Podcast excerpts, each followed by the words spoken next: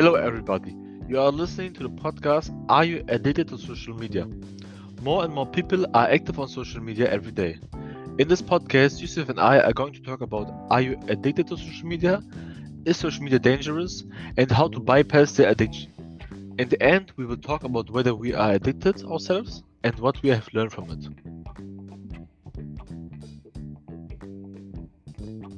Are you also wasting several minutes or even hours on social media like me?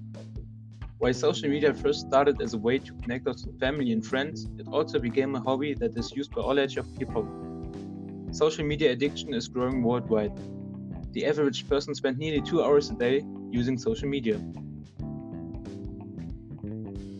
Are you addicted to social media? Usually, addicted people check their phone quite often. A study says that the average look at our phone 88 times a day. Did you even know that, Timochin? No, man, I didn't knew that. I didn't either. Of those, we unlock it full 53 times.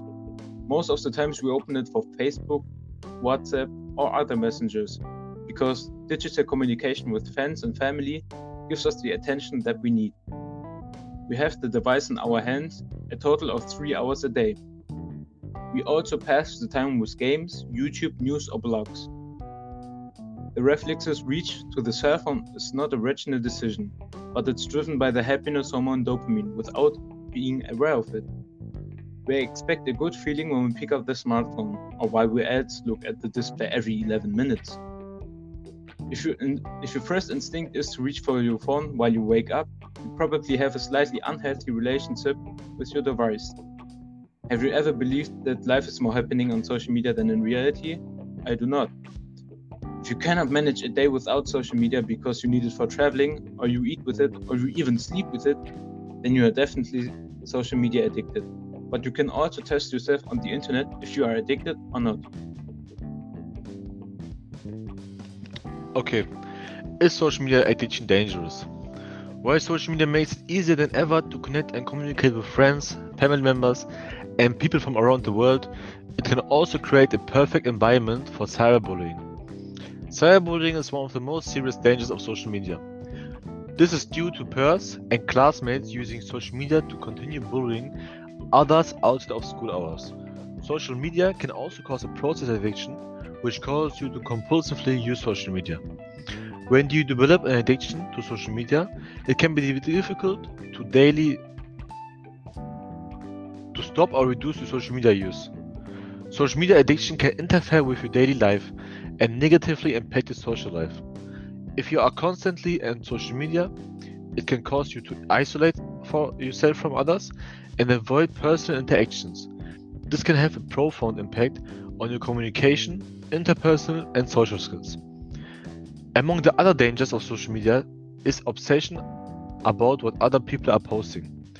According to a new study by Harvard University, excessive social media use can not only cause unhappiness and a general dissatisfaction with life in users, but also create the risk of developing mental health issues such as anxiety and depression. How to bypass a social media addiction? We got some tips for you how to bypass a social media addiction.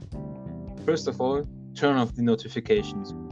If your phone keeps buzzing all day, it takes very much concentration not to check up what's going on. Also, remove your phone from the morning routine. You would be quicker concentrated to focus on your day and try to connect in reality with friends and family because that's really important. We hope you enjoyed our podcast. You found out that we are not addicts.